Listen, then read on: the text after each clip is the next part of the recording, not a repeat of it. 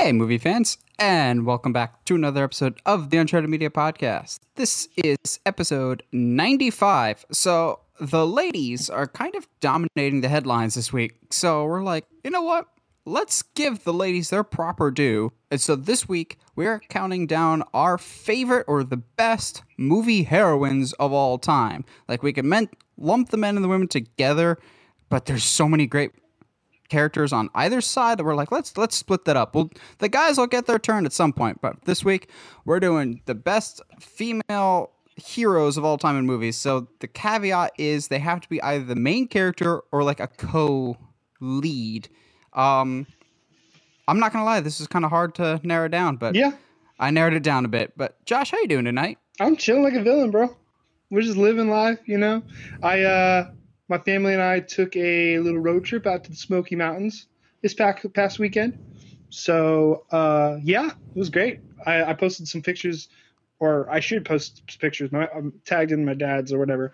But, yeah, dude, it was a good weekend. Lots of adventure. Saw a bear. That was fun. Did you fight him? I was literally 5 feet away from him. And I, you know, I've seen The Revenant enough times to not want to fight a bear, so it's unbearable. Aww. Just like that joke.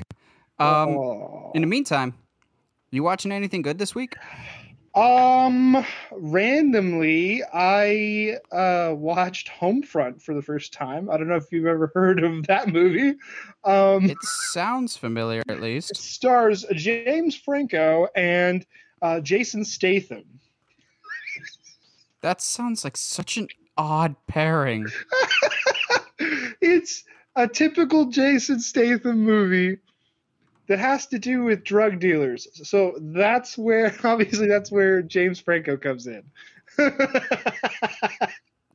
Yeah, that's a James Franco. Yes, it is. Role. It was weird. Basically, it was fine. It was a thing that happened. Also, it's Shark Week, so I've been watching that. Oh, is it? Yeah. Miss Shark Week, bro.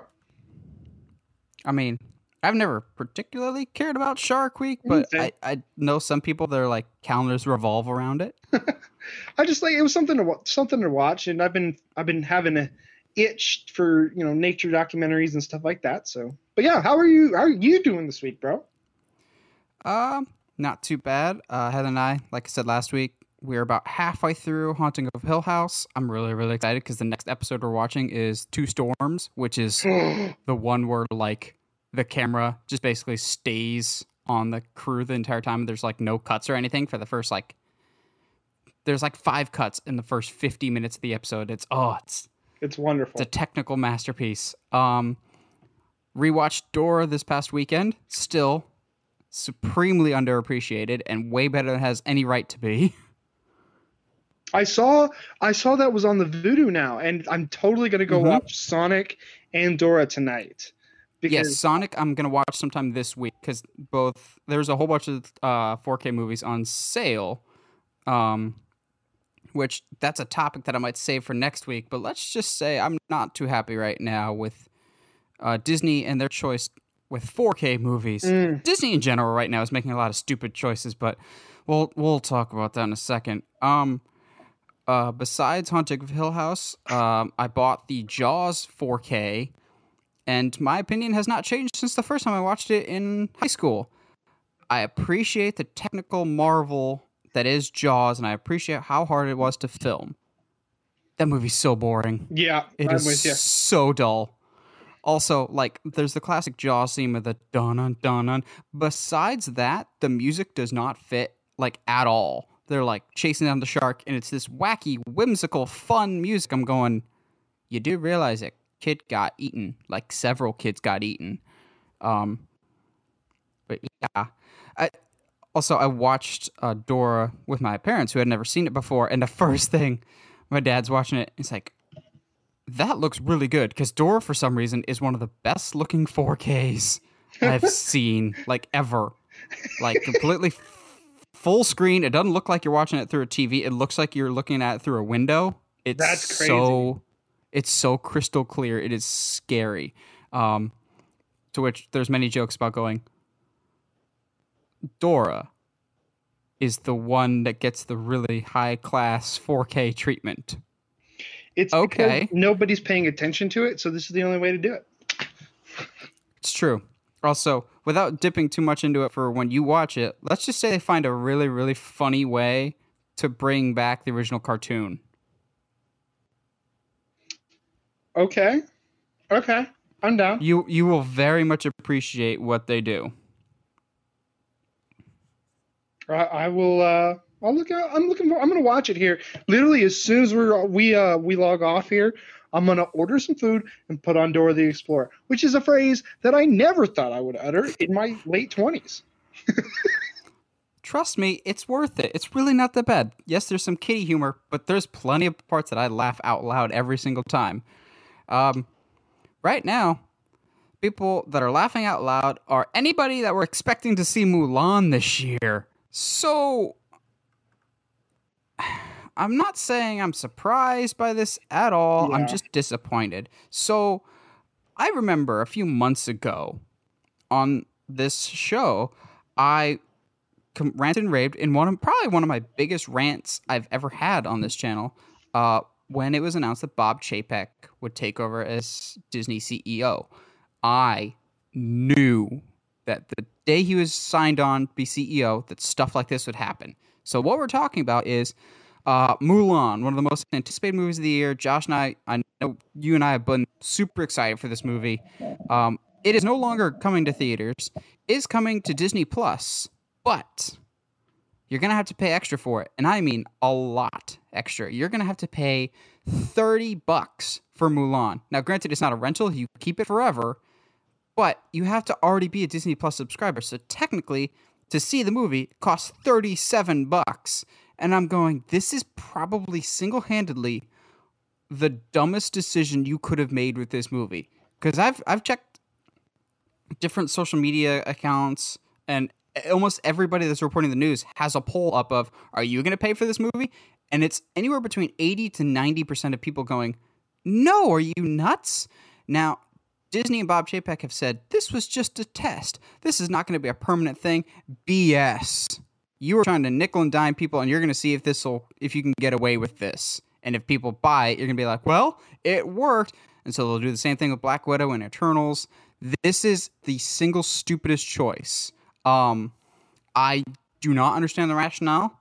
I kind of get something in a little bit, but I'll talk about why Disney might be smart to test this, but they're going about it the wrong way. But Josh, you see that Mulan, one of our most anticipated movies of the year, is available on Disney Plus in September for $30. What's your gut reaction to that? I can't. I don't even go to the theater and pay $30.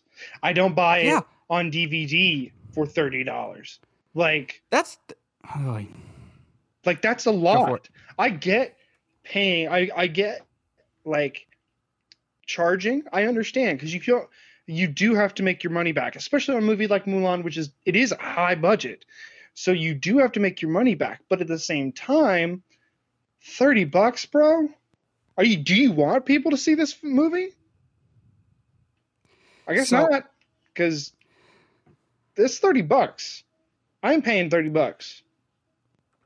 Disney, I'm sure, will come at it from the angle of, well, if there's families, they'll be able to see it, and it's cheaper for them. I'm like, yes, but there's people like you or me. You might see it by yourself. I might take Heather, and combined, that's probably $15, $17 for the two of us, cheaper for you to see it by yourself. I'm going, this is more expensive for us, but also, you said we own it forever. Is this movie not going to just be on Disney Plus in 3 to 4 months after anyway for everyone involved? Like, what's the logic here? And we've said before, Mulan is like the most expensive movie they've ever made. So they desperately need to make their money back. So even with $30 a pop, you need, 10 million people to buy this movie, and right now Disney Plus just passed 60 million if I remember correctly. So you're saying 20% of the people that have Disney Plus are gonna pay for this movie? That seems like a stretch. Now here's where I kind of take the other side for just a second. I am curious about the idea of Disney selling movies on Disney Plus in the future. However, I think $30 is not the price range to start with, especially in this economic climate. And I don't think Mulan was the one that you should have tried this with. Yeah. If you really wanted to, maybe try with Artemis Fowl at a lower price point. See, okay, if there's an option to buy movies on Disney Plus, will people take that bait, so to speak, and will they select that option? Because when this news came out, I was like, that can't happen, for the sole reason of, if you look at the interface of Disney Plus, there's no like in-app purchases. Like, are they going to have to like change the interface or change options, or do you have to go to some external site just to claim it? And then once you do claim it, what happens to that? Like, once Mulan comes to Disney Plus proper, what happens to your $30? Did you just waste it? Like, I'll wait a couple months till it comes on hard copy, which that's a whole other discussion for a later day of what idiotic stuff they're doing with that. But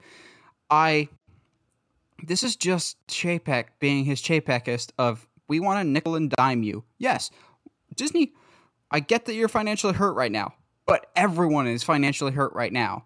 And the big difference is between Disney Plus and like a Vudu or Movies Anywhere or a Google Play Movies is, those are completely free to join. So all you are paying for is the rental itself, which is for a theatrical movie about $20. This is Disney going, we're going to charge $10 more because we know you're interested in this movie. Yeah.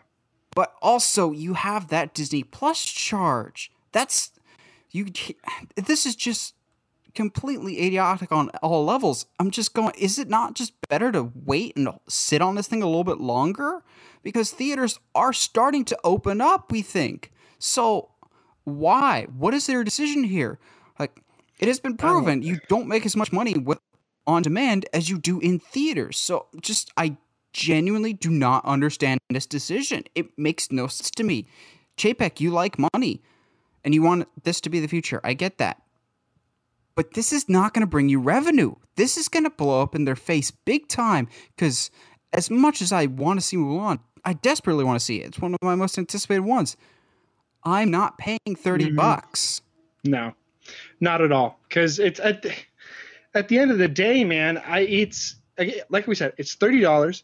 I really want to see it, but the fact of the matter is, Chapek's basically like, hey, so we know you can only see Mulan here on Disney Plus, but we're going to make you pay $30 for it, even though the average movie ticket is $20. If you go on a special day, you could probably pay only $5. But, you know, whatever, man. You know, we're going to charge you $30 because it doesn't make sense to me. Even video on demand, like I've seen, what was it when even Endgame.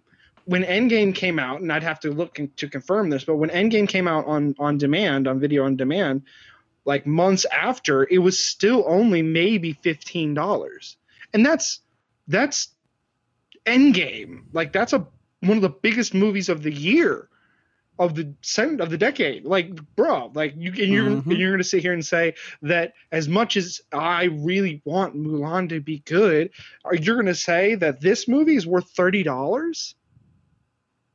Yeah, it doesn't make sense. For a movie that none of us have actually seen, it could be an Artemis Fowl situation of, we are putting on Disney Plus because we don't have faith in it in a theatrical reason. I don't think that's the case, but this is the stupidest thing.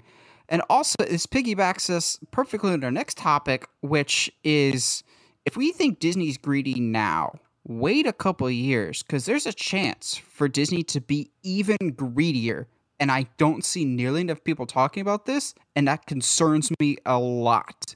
So, for those that don't know, there was a law called the Paramount Consent Decrees, and they've been in the movie business for a very, very long time.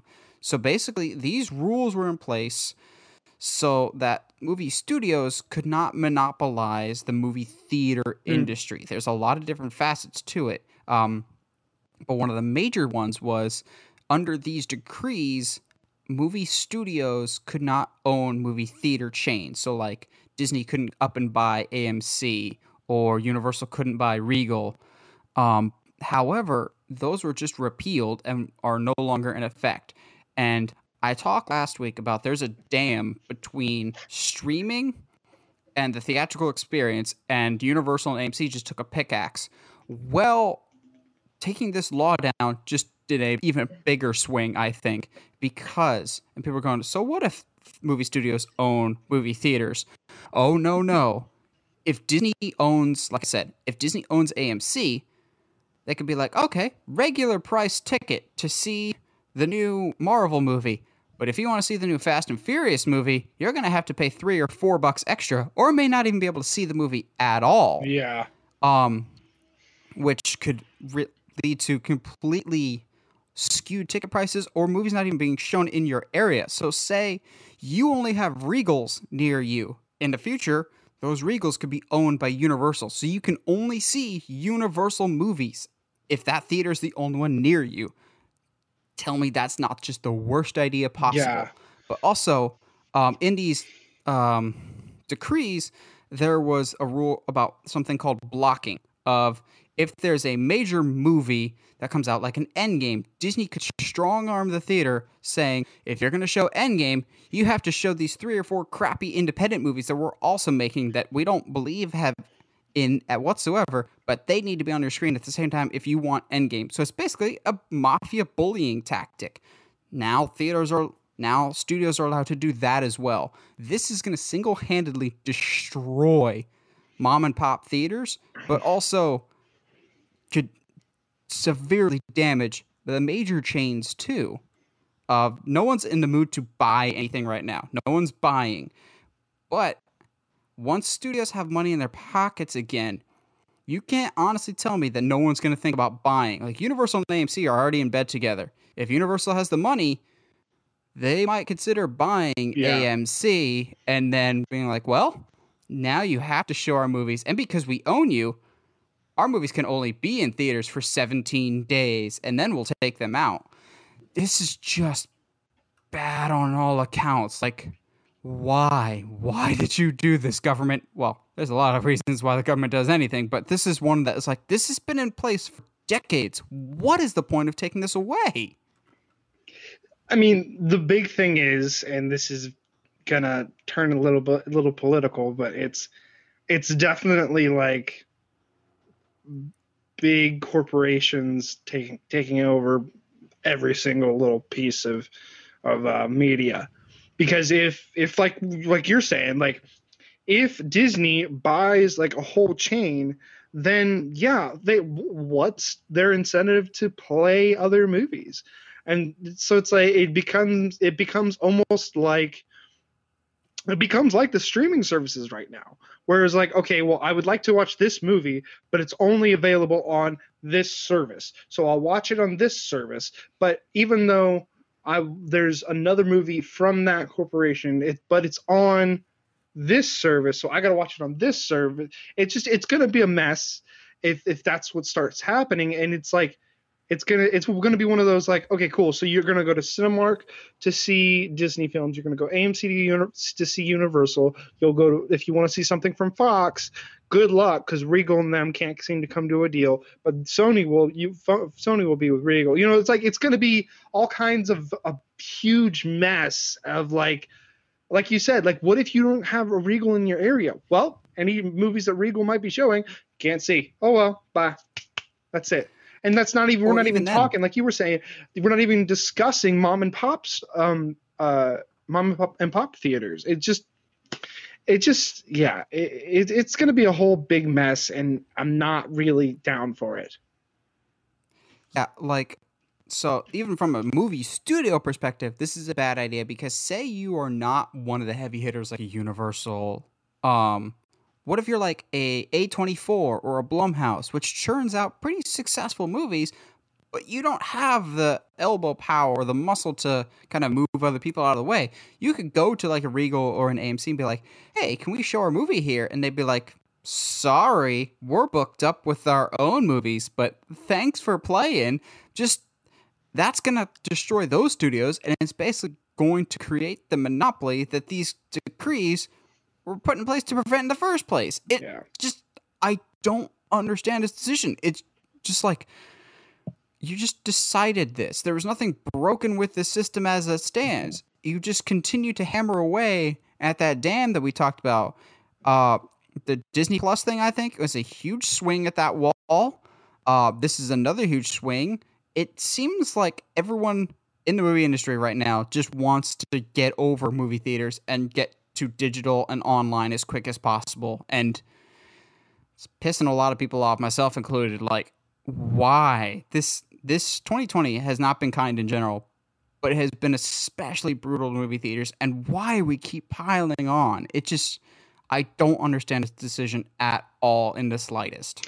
It's because corporations don't have enough money, and they're like, we need more money, and we don't like paying another company to show our movies.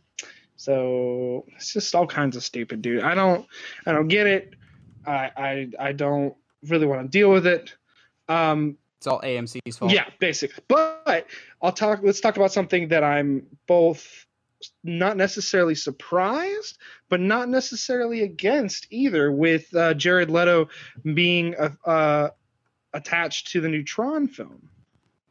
Yeah, so I had to go back because it felt like we just talked about Tron 3 not too long ago, which, correction, I don't know if we can call it Tron 3 or not, because with Jared Leto's inclusion, I don't necessarily know if this will be a continuation of the Garrett Hedlund one from 2009, which in and of itself was a continuation of the original, or if this is something entirely new.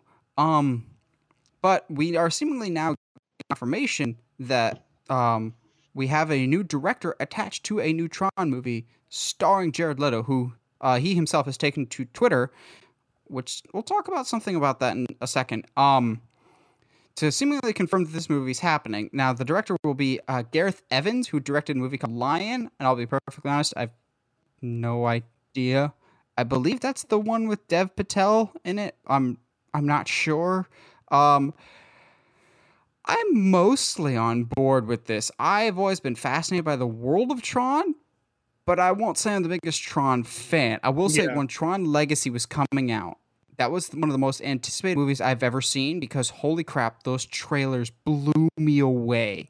The music, the visuals, it was spectacular. And then I was kind of disappointed with the movie, which I feel like is kind of a sentiment that a lot of people share. I know it has its diehard followers, and that's awesome if you're one of them. But the movie did not financially do very well. I think people that like Tron, something that is kind of hard to grasp at times is... neither Tron movie has really been financially successful. Yeah. I always equate Tron and the Tron movies to the Blade Runner movies. They've inspired a lot of work. They have diehard, loyal, cult-like fans. But both times that they've come out, they don't do nearly as well as people expect them to do. Like, people are familiar with Blade Runner. People are familiar with Tron. But are you excited for it? I thought Tron Legacy had a lot of potential that it just didn't quite live up to. Once they leave the games, I become significantly less interested in the movie. But I think the potential is there. Now, crappy Joker aside, Jared Leto is a good actor. So mark me down for tentatively excited if this thing actually happens, which is a whole other story right now. Yeah. I'm with you. There's been few things that I don't enjoy Jared Leto in. I think even his Joker, while yes, I will admit it's absolutely awful, there's small bits and pieces of it that I do enjoy. I thought were not necessarily a smart decision, but an interesting decision nonetheless. But yeah, dude, I mean, it's Jared Leto who's basically making a career on being known for weird movie decisions. And like, I mean, he was super weird in Blade Runner. He was super weird. He's going to be super weird in Morpheus. Morpheus is same thing, different Matrix. Is Matrix. Yes, but no, yeah, he's a good actor, like you said. So, and I have no real attachments to Tron, but I mean, if you're gonna have somebody be involved with your franchise, that's your guy. So here's where I said things were a little interesting with Jared Leto's Twitter. He did announce that Tron, he was attached to Tron.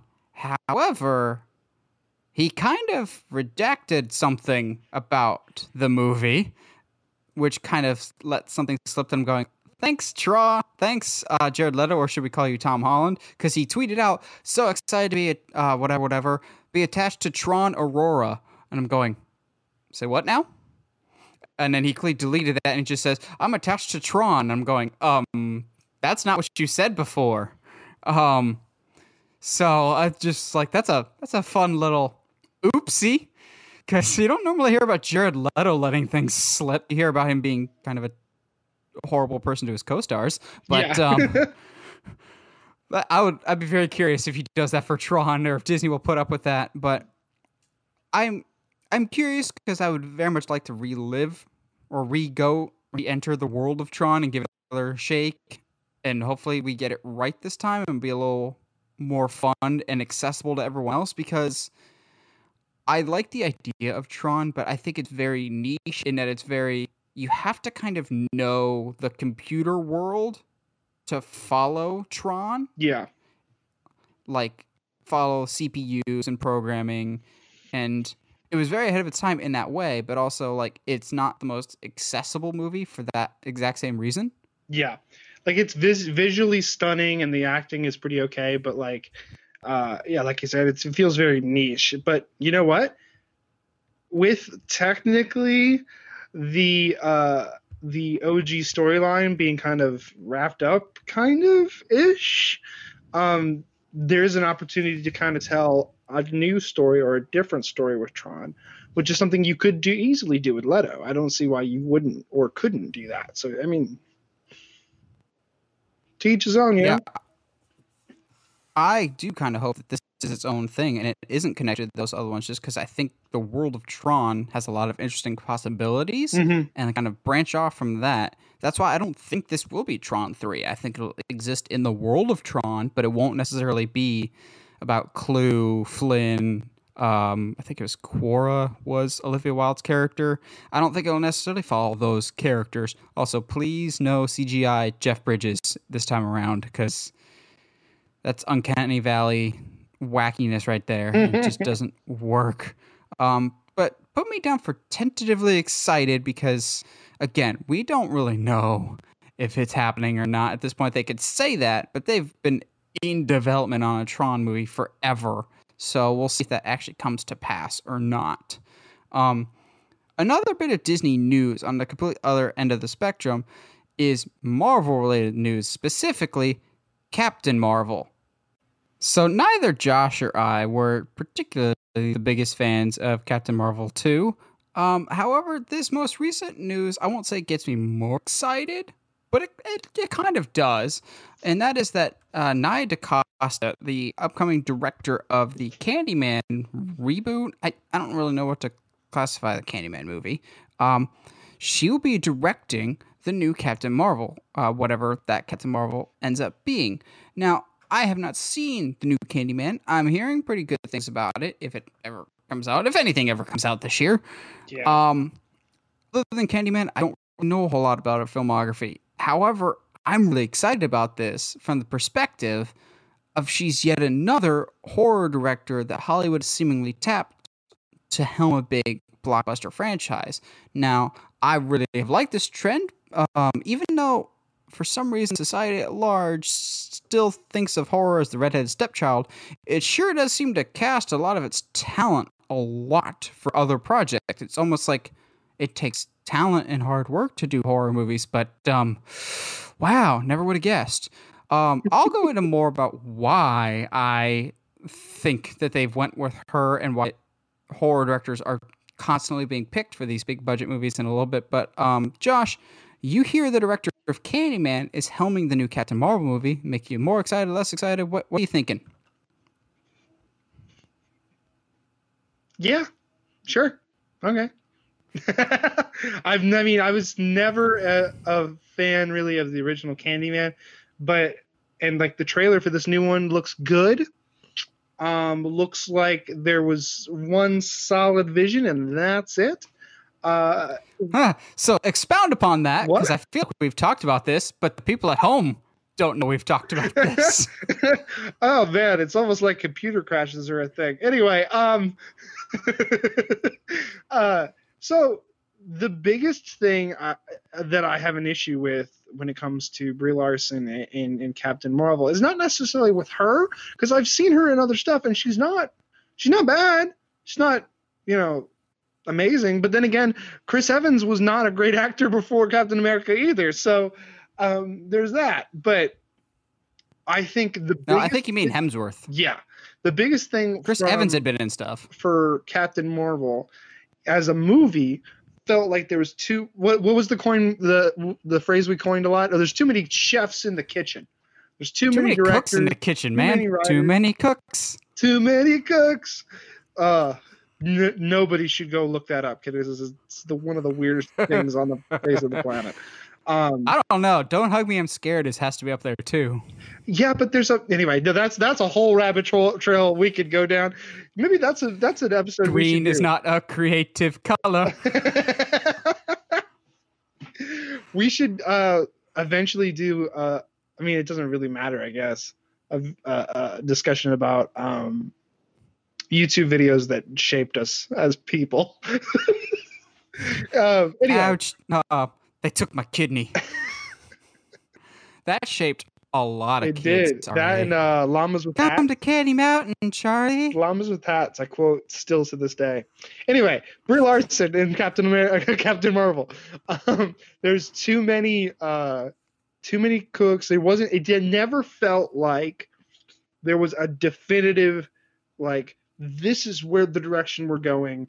This is who you're supposed to be. One of the things I think I've said off screen to you was the big thing about Captain Marvel is like this before. If Brie Larson came to the producers and was like, okay, cool. So there's this character you want me to play that you've cast me to play. Can you tell me about her? What is she like? Blah, blah, blah. And then a bunch of producers went to the other room and yelled it to her.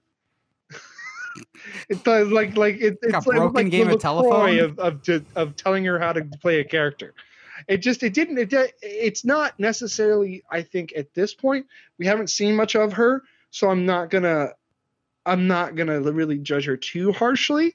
But there's not much to her character. Yeah, I'm in the same boat. But you're right, and I feel like. I'm glad you brought it up that this movie, the first movie, had too many cooks in the kitchen.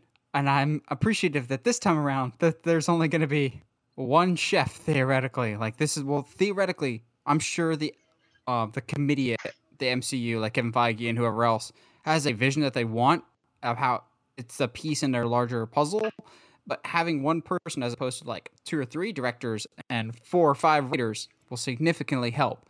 Now I talked about why I love the trend of horror directors directing big budget movies. I think that's a big trend because horror directors are used to working with next to nothing and they have to make the most of the resources that they have. Look for example David F. Sandberg, who did Shazam.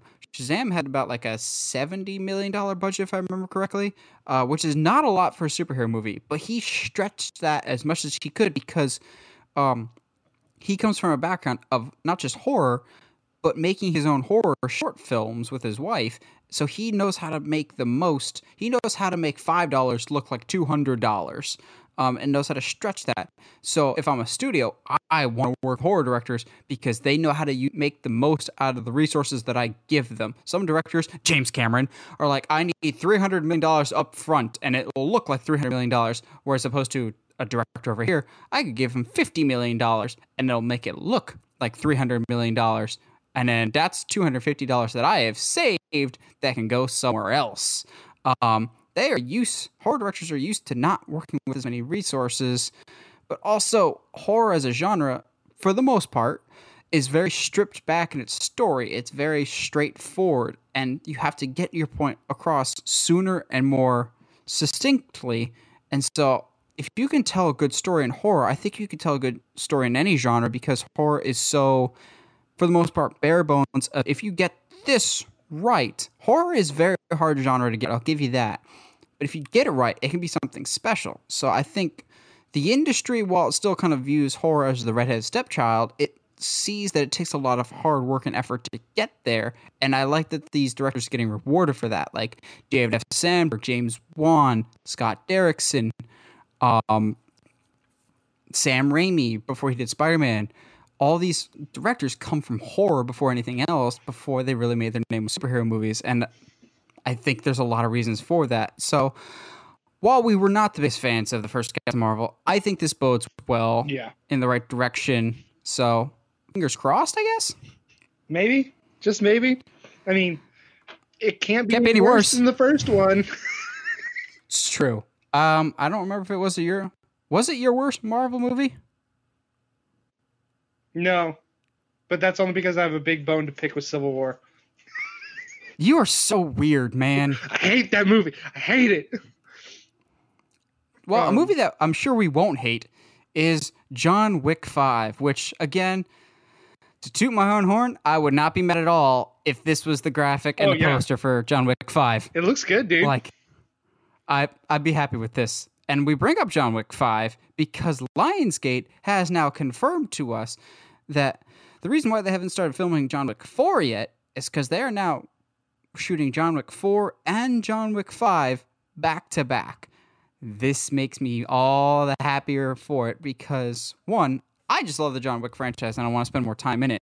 But two, it confirms to me that I think 4 and 5, if you're shooting a back to back, they are back-to-back in story-wise. Like, all the John Wick movies, I think part of the reason why they're so cool is they basically take place over a span of, like, a week or two, and it's just, you could relabel them as John Wick and the very good no luck, bad day type of thing, because he's just unlucky, and it's over the span of just a few weeks. So, add on to that we're filming it back-to-back, I'm just happy to get more John Wick. Mm-hmm. But Josh, I know you're also a big John Wick fan. Does this give you more confidence in 4? What are you thinking about John Wick 5 and shooting back-to-back with 4? I see, and I seem to remember that they did something like this with 2 and 3, but I'm probably wrong. I'm wrong most of the time, and that's okay. But I like that they're acknowledging the fact that maybe 4 is not going to be the end, because the way that 3 ends is very like, so we'll see what direction we go story-wise. I just hope that because through 1, 2, and 3 they've continuously upped the ante and like brought it to another level. So I hope that they can continue to do that, because as funny to me as it would be, I don't want 5 to end up John Wick going to space to visit a friend of his who's played by Matt Damon. Wow. Someone's thoughts have changed almost like it. You just change your mind in a few minutes. But let's just say this episode has not gone off completely smoothly, but for you guys at home, it's been completely smooth. So I think another reason why this is filming back to back is he may not look like it, because Keanu Reeves, ever since he was in Dracula, is an immortal vampire that does not age. Correct. The man is still in his 50s. And part of the marketing for every John Wick movie is, look at him doing the stunts by himself. Look at this training with hand-to-hand combat and weapons training that he's doing. He cannot do that forever. It is not healthy for someone to do that forever. Him and Tom Cruise eventually have to stop. What? So I think they're shooting these back-to-back, more or less so they kind of make sure that they get them in before Keanu kind of has to slow down a little bit, because even from the first one to the third one, it's supposed to be only a couple days, but Keanu does look a little different from the first to the third one, even though it's supposed to be like a week. He does, Josh. He does like limp more as the show goes on. He's been shot a lot. Yeah. Josh, do you see 5 being the end, or do you see them making more from there? I need it to be the end. I mean, I would say that I think I would hope that Keanu, and he can come on the podcast and tell me differently if he'd like. And if he doesn't, I'm sure Alex Winter's available. Oh, somebody's available. You can, like, everyone's available start, right now. Putting stuff out in the universe and just being like, hey, if you would have come down to our little podcast and talk about. If we ever had a Patreon, it would be to just get cameos. People doing that nowadays. Can we get a cameo of you talking about your movie that we can use on our podcast? Thanks. We would the first one we would do is cameo Nicolas Cage for Nicolas Cage month. Dude, I would, and that would never leave our intro. I would, instead of the rotating compass, it's a rotating Nicolas Cage head. Oh, it's like, but anyway, I need, or get Nicolas Cage to hum our theme song. Oh my god! Stop! Don't make me happy like this. Don't bring these dreams. Because at the end of it, I need number 5 to be titled John Wick 5: The Wicker Man. You killed the dogs, not dogs. Oh no, not the dogs. Oh man. And we're getting soft. We're loopy, man. Nicolas Cage. We're quarantined. Nicolas Cage appears as a crazy like arms dealer. Good stuff. But yeah, I think 5. You joked about Matt Damon earlier. But I still would not be mad if Jason Bourne shows up in these movies at some point. That'd be cool. It'd be random, and it'd honestly make me have more questions than answers. But yeah, it'd be cool. I'm down. Treadstone was started by the Continental. Oof, I have questions. I have a lot of questions. Okay, so our last news topic today was originally going to be split into 2 parts, but the Tron Legacy thing showed up, and we're like, yeah, we need to lump these together, but there's a lot to dissect here. So DC Fandom is right around the corner, and I am beyond excited for it. I'll be having my lazy butt glued to the TV for most all of Saturday, waiting to see what announcements are made. We know for a fact that there'll be some announcements regarding The Suicide Squad with James Gunn directing it this time around.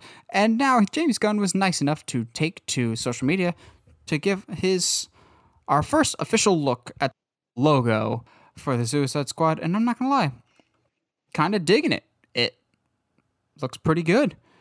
Looks a lot like the old school Suicide Squad stuff. It also doesn't look a lot like the original Suicide Squad movie, which I think in this case is a good thing. Yeah. I'm very much on board for this Suicide Squad. Have been for a while, just because it's James Gunn. I like what he's doing, but also I think this time around we're gonna embrace the everyone can possibly die angle. So theoretically, that should be a good thing. Allegedly, yes. But also, it was James Gunn's birthday recently, and so the cast took time to give their own little happy birthday to him, and so. With each little thing, we kind of got some clues as to who each one might be playing. Case in point, when Idris Elba said happy birthday, his was like a long, drawn-out, like 30% speed audio, and it sounded suspiciously like a Bronze Tiger. Bronze Tiger confirmed! Let's go! I'm so excited. And if Bronze Tiger is confirmed, so is Vixen. Let's go! I'm so excited. Oh. Vixen is not confirmed. Oh, so peek behind the curtain. Ooh. This is like our 3rd time talking about this topic, and it actually there's a positive to this because our computer keeps crashing. There is a positive to this because I remembered something else. David Dashmalchian, who I know I'm mispronouncing your name. If you want to come on the podcast and correct me, feel free to. He more or less confirmed that he's playing Polka Dot Man because in his video he had polka dots all over his face and over his shoulder. He had the first appearance of Polka Dot Man comic book, which I'm going, yes, please. I like me some Polka Dot Man. However, the point that I forgot about until now, so maybe it was fortuitous that our computer has now crashed twice. And that is, we may or may not have also got it confirmed who John Cena is playing. Yeah. And yes, you can in fact see him in this video. So in his Happy Birthday Wish, he's kind of playing one of those old school, like, Josh, do you remember those like Jurassic Park shooters? Where like they had the big guns that you could shoot, or someone could play co-op next to you, type of thing. So he was doing that with two handguns, which seems suspiciously like Peacemaker, who is a very old school throwback character and seems perfect for a James Gunn type of movie. So I'm gonna go out and say John Cena is Peacemaker. Josh, what do you think about the logo? What do you think about this movie in general? I really dig the logo. Like you said, it's old school comics, which shows, you know, Billy, Mr. James Gunn, been doing his homework. I almost said Billy Gunn there. Oh boy, he's a comic book man. He is. I can't say his other moniker. Anyway, he's a butt man. The butt man. But yeah, no, I'm down. Bronze Tiger, bring him in. Margot Robbie's back. Let's go. Polka Dot Man, let's go. It is confirmed that John is playing Peacemaker because it's on the IMDb. IMDb is not trustworthy. I mean, I know, information. But like the thing is, it's only him and Margot who have like character names under them. Huh. So I'm. Can you see that? Can you see that name tag? What? Can you see that name tag? I hate you. I don't hate you. I hate how long it took me to get that joke. Yeah, that is disappointing. Very sad. So, but no, I'm down, man. James did some really cool, fun, unique stuff with Guardians of the Galaxy. So I'm kind of expecting a lot of the same stuff here. It should be fun, man. Especially going into fandom. I'm assuming that the movie's going to be coming out before the new game that they've announced for a Suicide Squad. So, Rocksteady confirmed that they will be at Fandom with this Suicide Squad game. They're not working on a Batman game, much to our dismay, as much as we would have liked that. But Warner Bros. Montreal is working on a Batman game, and I'm not going to lie, I'm much more interested in that than the Suicide Squad game. However, the Suicide Squad game, judging by the teaser poster that we're getting from Rocksteady, it looks like it's either going to be Suicide Squad versus Superman, versus Bizarro, or against the entire Justice League. Any which of those three, I'm completely fine with. Josh, you see this teaser picture for the Suicide Squad game. Are you interested? Are you more interested in the Arkham game? What are your general thoughts about the video game side of fandom? It could be a lot of fun. There's a lot to be said, I think, that with what games are capable of today. It could be a lot of fun. I do think they'll have to be careful not to make it seem too much like a Avengers game, even though the game looks like trash. But it's still a team game. What would be interesting is if they did almost like an Arkham style version of Ultimate Alliance, but with Suicide Squad, where you pick your own squad going into each mission and you can unlock other characters and stuff like that. It could be fun. I'd be down. Yeah. That sounds pretty legit. But I'm with you on though. I'm definitely more excited or more wanting a new Arkham game. I am more of a single player gaming kind of guy anyway. But I mean, especially if what you've been telling me that they've been kind of rumoring about what they've been doing is true. Yeah, so supposedly at least the Batman game from Warner Bros. Montreal will be about the Court of Owls and Talon versus the Bat Family, which anything Court of Owls, yes, but also anything Bat Family, because please, please, please, please, just let me free roam as this guy. Please, please, I'm desperate.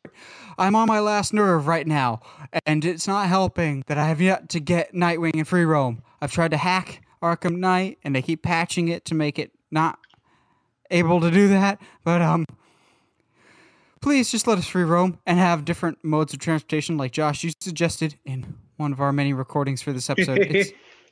Tonight's been a nightmare, guys. Yes, it's been tough. That Batwing should be in it and be the only character that flies. I'm I'm very much down for that idea. I mean, I would be down for even like if they brought in Batman Beyond for it. Because if you have, in my mind, right, thinking this through off the cuff, if you do Batwing, the same kinds of mechanics should work for like a Batman Beyond to actually be flying and stuff like that. Exactly.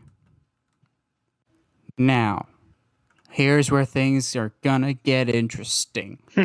So, sorry if I'm not as enthusiastic as I am normally, but this is like our third time recording this specific news topic. Like we've said, this has not been our night.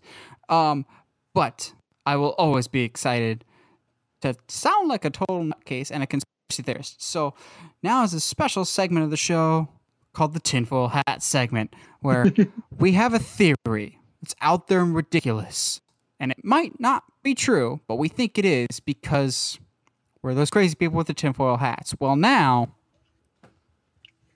I'm gonna let you have the tinfoil hat. I am the tinfoil hat man with the tinfoil hat theories. It's funny that even after this, like the third time we're doing this bit basically, and it still gets me because it just looks so ridiculous. And like we came up with a section of styling and profiling, man. Yeah. Oh yeah. This styling, profiling. Jeez, dude. But it still gets me because it looks so ridiculous. But let's get going on the conspiracy theory, my man.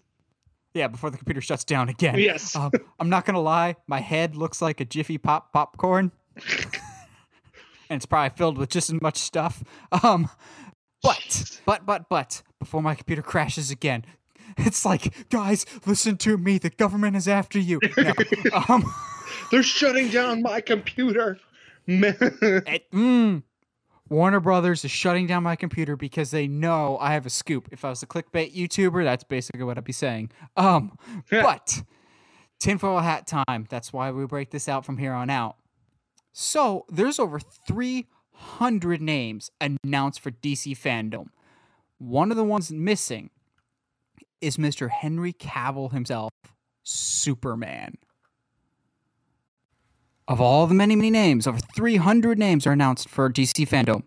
Henry Cavill, the heart and soul of the DC universe in my mind, is not there. The closest name is Henry Winkler. No Henry other than that. Henry Winkler, which I still find odd. Maybe he does a voice on Harley Quinn.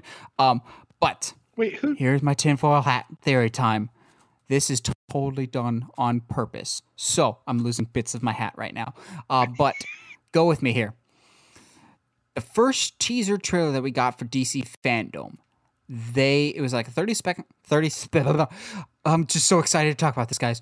30-second spot showing like a CGI arena kind of, just kind of showing what the layout of DC Fandom will probably look like over the tune of the original John Williams Superman theme. They could have picked any music they wanted. They could have used just regular stock music. No, they used Superman because they know Superman is the glue that holds the DC universe together. That's why in the DC logos at the front of all DC movies now, he's in the middle. He's the heart and soul of it, and Henry Cavill is the heart and soul of the DCEU. I think they've purposely kept him off the guest list as a surprise Royal Rumble-esque return. I think he's coming back for sure. I think by the end of this month, I can proudly stand on my podium saying, I have called this. I have stood true in my belief and been rewarded for being a good and faithful servant to the cause that is Henry Cavill. So there's been rumors floating around for a while that he's coming back. I think at Fandom, he will either be officially announced to be coming back for someone else's movie, like Shazam 2, or what I will propose and firmly believe, he'll be announced to be coming back for a new Superman movie, whether that's a completely rebooted Superman with him still being in the role or Man of Steel 2. I think he has to be announced and is going to be announced for Man of Steel 2 or some form of Superman movie. I think he's one of the big surprises because like we've said, there is not one, but two surprise announcements for DC Fandom that we know for a fact, surprise projects. I think that's one of them. I think the other one might be Batman Beyond, but that's not my full-on tinfoil hat. My tinfoil hat is Henry Cavill is coming back as Superman at Fandom. There's a lot of evidence to back me up on this one. I think that when he was building his PC a few weeks ago, he's in Superman shape. He's jacked beyond belief right now. And there's been too much where there's smoke, there's fire lately with Henry Cavill when it comes to Superman stuff. Of talks of him coming back, talks of him not coming back. There's just been a lot of Henry Cavill talk, and I think there's too much talk for there not to be any form of proof there. Yeah. No, I can agree. I mean, it's obviously something you and I have wanted for a long time and have kind of slowly been like, well, the stars feel like they're slowly aligning up for this great cosmic event of the return of the big air quotes return of Henry Cavill. But you know, dude, I'm down. I'm with you here. I'll even, because we already did this bit like twice, I'm going to take the piece of tinfoil and just set it right here. And that's my tinfoil hat. Ah! That's my tinfoil hat. Isn't that just the epitome of tonight's show? Yeah, guys, this is the definition of tonight's show. I'm getting a new computer for an announcement that we will be making next week. Yes. But I'll be getting a new computer for that announcement. In regards to that announcement, I won't be here by next week. But yeah, we've had a lot of technical issues, more so than any other episode. But we do it for you guys because we love you. We love the people. We love the peoples, but not as much as Henry Cavill loves the peoples, and that's why he's coming back to be Superman. And I'm all kinds of loopy because we've done this 3 times now. Yeah, but we're just trying to figure out ways to say things, man. Oh, but it's coming back, and we will be vindicated for not losing hope. Speaking of losing hope, Josh, you got a sponsor for us this week? Today's episode is brought to you in part by The Melting Pot. Because when mom says eat your vegetables, she meant to put chocolate all over them. What? I'm so confused right now.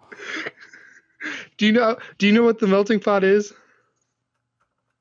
Utter confusion. Well, apparently it's a fondue restaurant. Yes, that's why it's put chocolate all over your vegetables. Okay, anyway. Oh, I thought it was a clever joke. It's... Oh, boy. Josh, are you ready to just get this over with and get to our main discussion tonight? Let's get into it, my man. I'm excited. When everything's on fire. So, with all the news this week with both Mulan and Captain Marvel 2... We're like, let's give the ladies their fair shake. We haven't really focused on the ladies of movies, really, of the best movie heroines, which, moment of truth, not gonna lie, I had to double check and spell check to make sure I was spelling heroine correctly and not... Yeah. It's like... What, you trying not to spell the drug there, bud?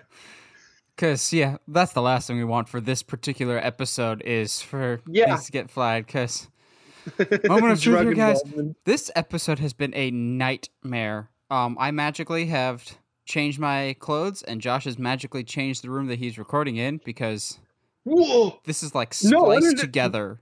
And no, man, this is the same room I've been in this whole time. It's all quarantine's fault, man. It's all quarantine's fault. It is. Let's blame quarantine. But this week, we're talking about our all-time favorite or / the best movie heroines of all time. Now, there has to be a caveat to this of the characters have to be either the main characters or co-leads in their movie. So not specifically like side characters, but they have to be the focal point of the movies that they are in. Now, before we get to our main list, I have 2 honorable mentions that just barely squeaked off my list and just missed the cut. Mia from the Evil Dead remake, who is fantastic, and Kaylee from the Oculus movie by Mike Flanagan, who is probably one of the smartest horror movie protagonists ever, but just barely missed the cut. And also, anytime we get to talk about Karen Gillan is a good time here. Josh, you got any honorable mentions? Yeah.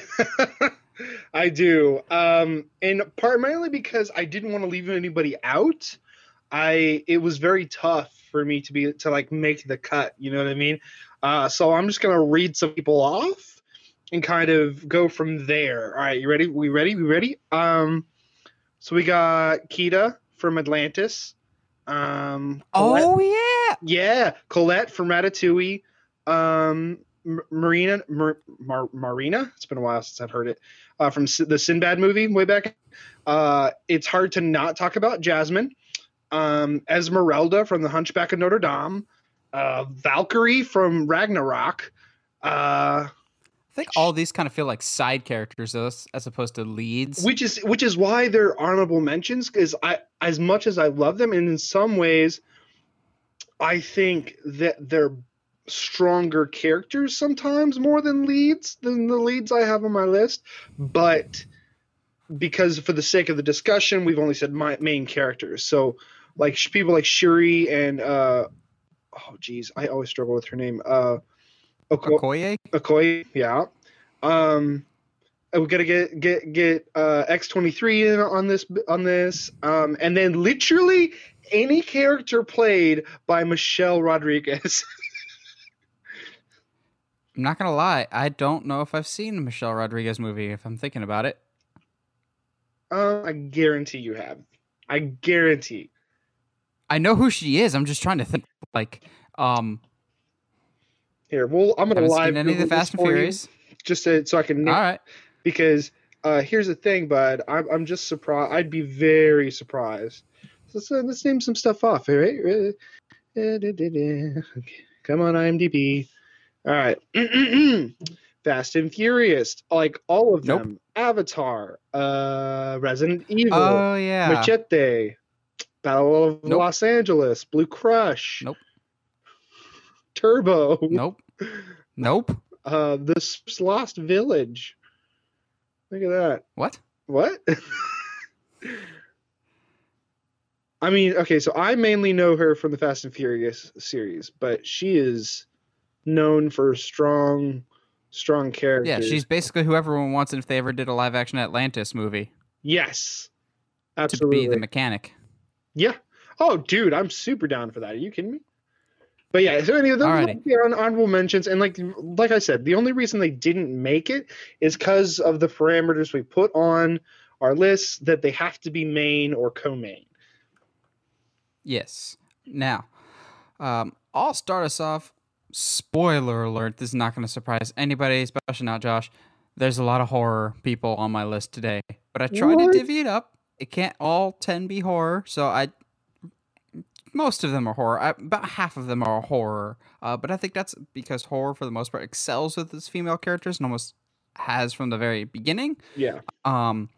So my first one, my number 10, is a horror character that I feel like we really, really need to give more credit to the movie in general. And that's Maddie from Netflix's Hush. Ooh, good call. Love Hush. And what I love about Maddie is you don't actually hear her talk until almost halfway through the movie because as a character, she is deaf.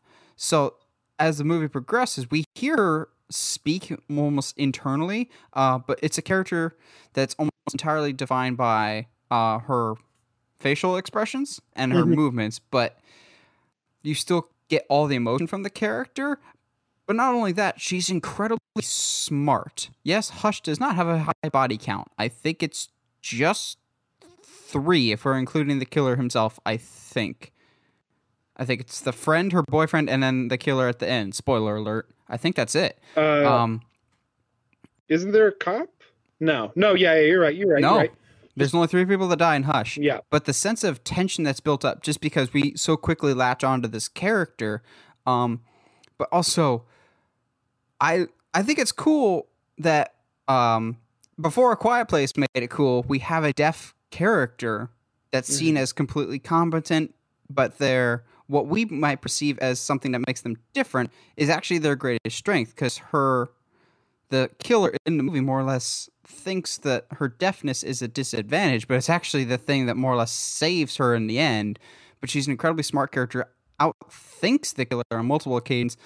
Any chance I get to talk about Hush, I will, because I just love Kate Siegel's performance, but I just think Maddie is a fantastic character in Hush, and that's saying something in a genre with horror that, like, all the female characters, most of them, are the main characters, so you really have to be special to stand out, and I think Maddie really, really does. Yeah, I would completely agree with that. Hush is hard to ignore. I'm going to lead off the charge with...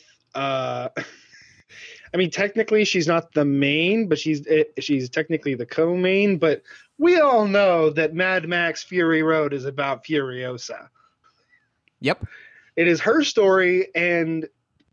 I mean, I love Max, but I love me some Furiosa, man. She's badass. She's cool. She's like smart. She's tough. Like everything you need in a like good action movie heroine. And she's just, but like at the same time, like at her core, she's a good person, and at her core, she cares for the lives of others. Yep.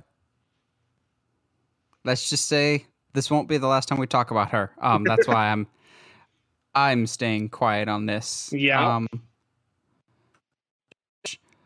What's your number 9? I have got Moana next.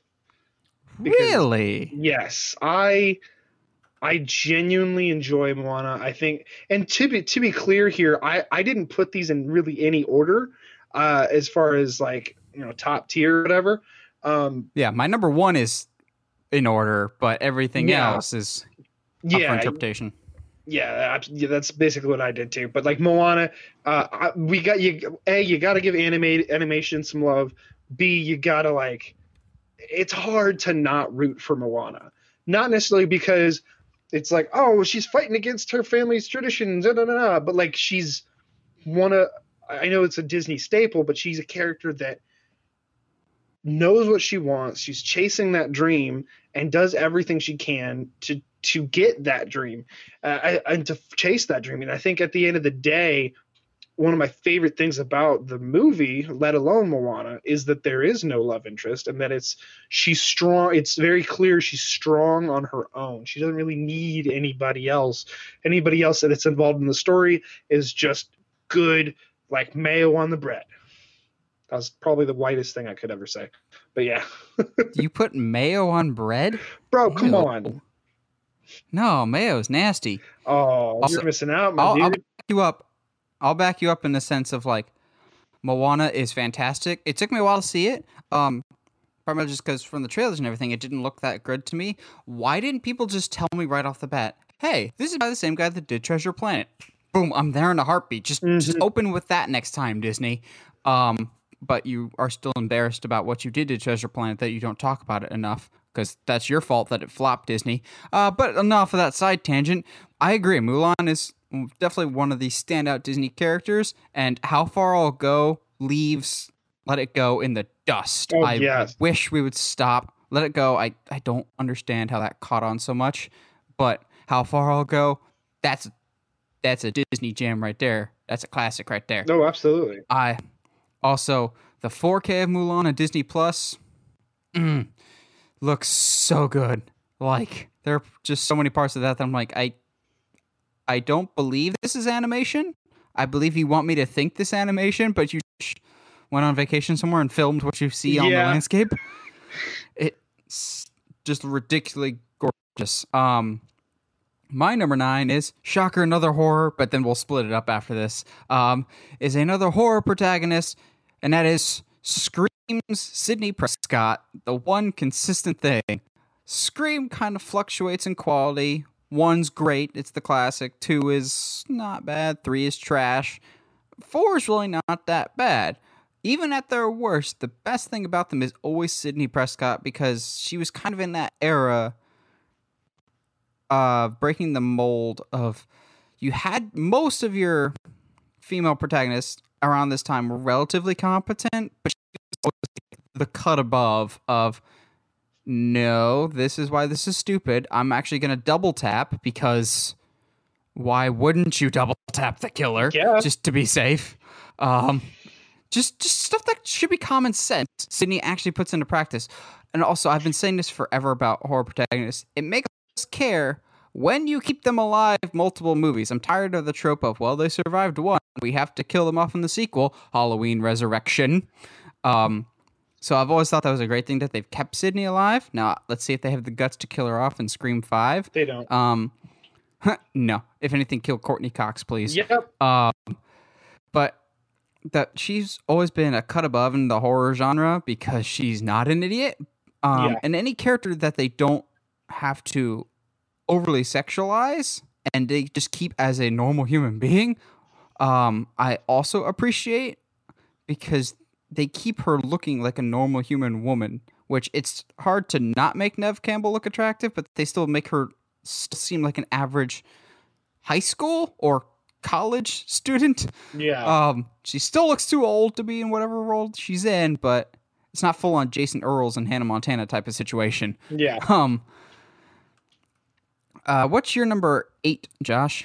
We're going to talk about Charlie Watson from Bumblebee. Ooh, why not? Good call. Yeah. Anytime we can talk about Haley Steinfeld is a good time. Oh, dude, she's one of the best young actresses out there right now. Again, her character is something that I think even I as a person would aspire to be. She's smart, intelligent, not in like just in like a normal human sense, even like in like from a movie storytelling sense, like she doesn't make a lot of mistakes. You know what I mean? Accidents. Yeah. And I appreciate that even though they put a guy in front of her, she's like, okay, so I've got issues with Bumblebee. It's basically just Iron Giant. But I mean, it is, but I mean, Charlie Watson is great. It's true. Yeah, Charlie, I feel like just barely missed my cut too. I really enjoy Bumblebee a lot more than I thought I would, yeah. And Haley Steinfeld's a huge part of that. Also, just enjoy Haley Steinfeld's work because she picks projects well.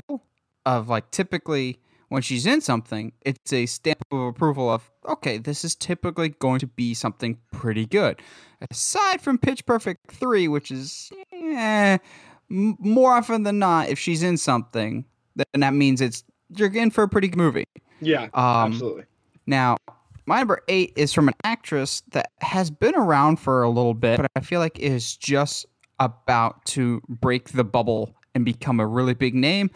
Due in no small part to her most recent role in what I believe is the best movie of last year, Knives Out. Mm. And I'm talking about Ana de Armas' Marta Cabrera, who is one of the most pure-hearted and good-natured souls in probably one of the worst places to work. Yep. Of just horrible, horrible family that kind of is connected to her. Of her boss is great. Christopher Plummer looks ancient, but he's nice. It is kids. They're just miserable little brats, and you hate them. They're also super racist. Yeah, jeez. But I love her character because, and they sum it up perfectly at the end of, she wins the game of Knives Out by not playing the game like everybody else. She plays it her way. She plays it the right way. And in the end, spoiler alert, we find out she is not responsible for what happens to her, basically. And she's able to rise above not just the prejudice around her, the very thinly veiled, we love you. But in reality, they don't even remember where she's from. Yeah. She's a very different type of protagonist, and I like that, of very working class. We see what her day-to-day is like, but we see her care about Christopher Plummer's character. I just really, really liked Marta Cabrera, and I can't wait to see more of Ana de Armas. If the next James Bond movie ever comes out, she's in that, and I'm excited to see that. And seemingly she's been the remedy that Ben Affleck has needed in his own personal life, so good for her. I've really, really enjoyed Knives Out, and I think she was a big part of the reason why for that. Yeah. My number 7, I gotta go back to horror. Of course. I gotta do it. This is gonna be a lot higher on other people's list, but for me, I'm just like, eh. And maybe it's because she was in some bad sequels, but that's Sigourney Weaver as Ellen Ripley. Oh. I really like the first 2 Aliens, and I could tell by Josh's expression that he has her somewhere on this list. Well, I mean, it's Ripley, bro. But I think, for me at least, Ripley is one of the all-time greats, not just in horror, but one of the greatest movie heroes, male or female, ever. Problem comes in when you get to that Alien 3 and 4 territory of things, through no fault of Sigourney Weaver, really, really start to go off the rails. But it's hard to just fight against that all-time great scene in Aliens. Get away from her, you. Mm-hmm. She's got the giant mechanized suit, and you're like, hey, we've come a long way from the Ripley from the original movie, from the first movie, who's a lot more reserved. But, oh, you do not want to cross paths with Ripley. While I'm not the biggest Alien fan, I don't mind it. I like the first two. I even secretly really enjoy Alien versus Predator. But what's wrong with you? They're hit or miss, but Ripley is always a high point to any of those movies. Yeah, I agree. It's hard not to like Ripley. So you're throwing it back. So I'm actually going to throw it back as well with a certain Clarice Starling from Silence of the Lambs. I'm not going to say anything because I also have her, but I have her for later. Oh, I bet. No, it was really funny. Is I when we started this, I saw the graphic and I was like, oh, yeah, she's on my list. She's on my list. She's on my list. She's on my list. Okay, cool. But yeah, no, Clarice is so awesome. Incredibly smart, incredibly clever. Someone that we can get behind when she's as a detective, which is, I mean, even as a male, sometimes it's hard to get behind the main character who's a detective because they all make stupid decisions. Whereas for her, she's like super smart. She's catching on. If she doesn't get something, it's because it's very well hidden, not because it's in the open and the plot says she can't see it. But also, rewatching it now when I'm older, I can realize and notice more of the subliminal messaging about the very, very sketchy people that she worked with, and even more of the hurdles that she has to overcome as a woman. And I think that storytelling is brilliant because it gets you even more invested in her. Just like, okay, you more or less have an even bigger ditch to climb yourself out of being a woman in this department. And I watched a good scene analysis once of when she first meets Hannibal Lecter and the camera angles that they use specifically of low angle shots when we're looking at Hannibal and low angle shots when we're looking at her. She's kind of the weak person in this situation, like below Hannibal. But as the scene progresses, we now see them at eye level because Hannibal now sees her as an equal. Yeah. And they're now tight shots because they're in the same realm of view. Just seeing her evolution, and she never backs down from anybody.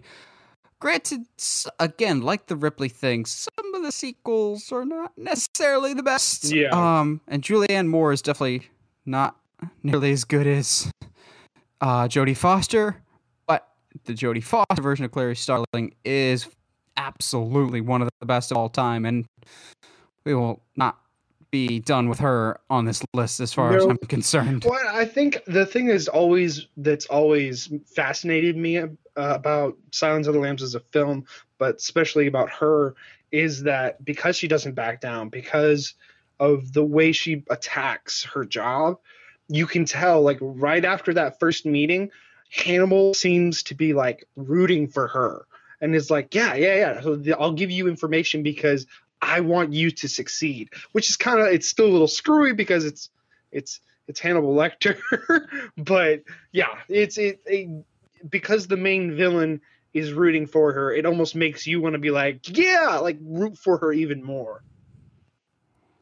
So was that your number 7 or your number 6? I'd be 6. No, 7. That's okay. 7. What is your number 6 then? All right, you ready for this? Uh-oh. I'm going to say it, and then I want you to guess which actress. Okay? So I'm going Lara Croft. I mean, there's only two. Uh-huh. I'm going to say Angelina Jolie because I didn't think you liked the Alicia Vikander one that much. See, I don't, but I like her as Lara Croft better than Angelina. I also, see, I think something that's important to talk about when we compare the two Tomb Raiders, because I actually almost put the Angelina Jolie version on this list. But I think something important that we need to discuss with comparing the Alicia Vikander and the Angelina Jolie is those are two different Tomb Raiders from two very different eras. Yes. They're trying to embody two different time periods in Lara Croft's development. Back in the day, Lara Croft was designed and acted a specific way for a specific reason, and then in more recent years they've tried to more humanize Uncharted Lara Croft to be more like Nathan Drake, to be more just like regular treasure hunter, and they try to be more of a human approach to it as opposed to a fantasy wish fulfillment. We'll go with that. Yeah. Which I think Angelina Jolie fits that original model perfectly. And I think Alicia Vikander fits the new model perfectly. And I still to this day can never forgive that janky poster that they originally released of Alicia Vikander's Tomb Raider, where her neck was like super awkward and like a giraffe neck. Like someone photoshopped that wrong. I still think in the discussion for worst posters of all time is the Tomb Raider one and that first Black Panther one where his neck and head was not proportional to the rest of his body. You remember that one? I do. But why is Alicia on your list but not Jolie? And I think that what you were talking about has a big part of that. I understand Angelina Jolie's performance and what they were going for, why she gave that performance, you know, etc. I think Jolie in that she does a better character work as like someone like maybe, I don't know, Mrs. Smith from Mr. and Mrs. Smith. I think she does better work there as opposed to Wanted. Her Lara Croft. That's fair. Yeah. So because of the fact that they do humanize Lara here in the most recent one, while it's not my favorite film, I enjoyed that version of Lara Croft way better, and it makes her I'm not going to say fun character, but I'm going to say more interesting. Makes her, she's clever. She's, you know, she's dependent. She's like completely competent. Like she's not someone that you're like, again, which is I feel bad sometimes that sometimes the only thing that characters have to do is just be competent and we'll like them. But Lara Croft she's a good character in the most recent film. And now, surprisingly, I'm actually amazed, but we're getting another Alicia Vikander Tomb Raider. I don't think it's a bad thing. I'm not at all. I think it's a great thing. I'm just more surprised looking at the box office that we're getting a sequel, because I thought it just barely broke even, but that's fine. Another crack at it. So my number 6 is one that you said already, and I we come back to Furiosa. And as far as I'm concerned, Mad Max Fury Road is basically a Furiosa movie starring Mad Max. Mad Max just happens to be in it because this is Furiosa's movie through and through. But boy, does she carry that movie. I would not want to mess with Charlize Theron. I mean, I wouldn't regardless, but definitely not in this movie. No. What can we say about Mad Max Fury Road that has been said by thousands upon thousands of other people? It's just wonderful, and part of the reason is the heroes in it, more specifically Furiosa, coupled with just brilliant action. Can we get another one, please, George Miller? I mean, are we getting another one? I don't think so, as far as I'm aware. I mean, how long did it take? He's making another Babe. Yeah, how long did it take for us to get Mad Max?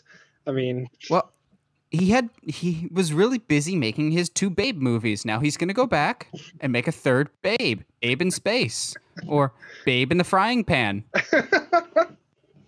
Or better yet, he's going to do a crossover with Charlotte's Web and Babe. Or Babe gets sold to a new owner, and it happens to be Kevin Bacon. So it's Babe, colon, The Baconing. Or Kevin Babekin. Oh. You can't one-up me in the bad pun department, man. You know this by now. Bacon and Babe? That just sounds like a Disney XD cartoon show. It does.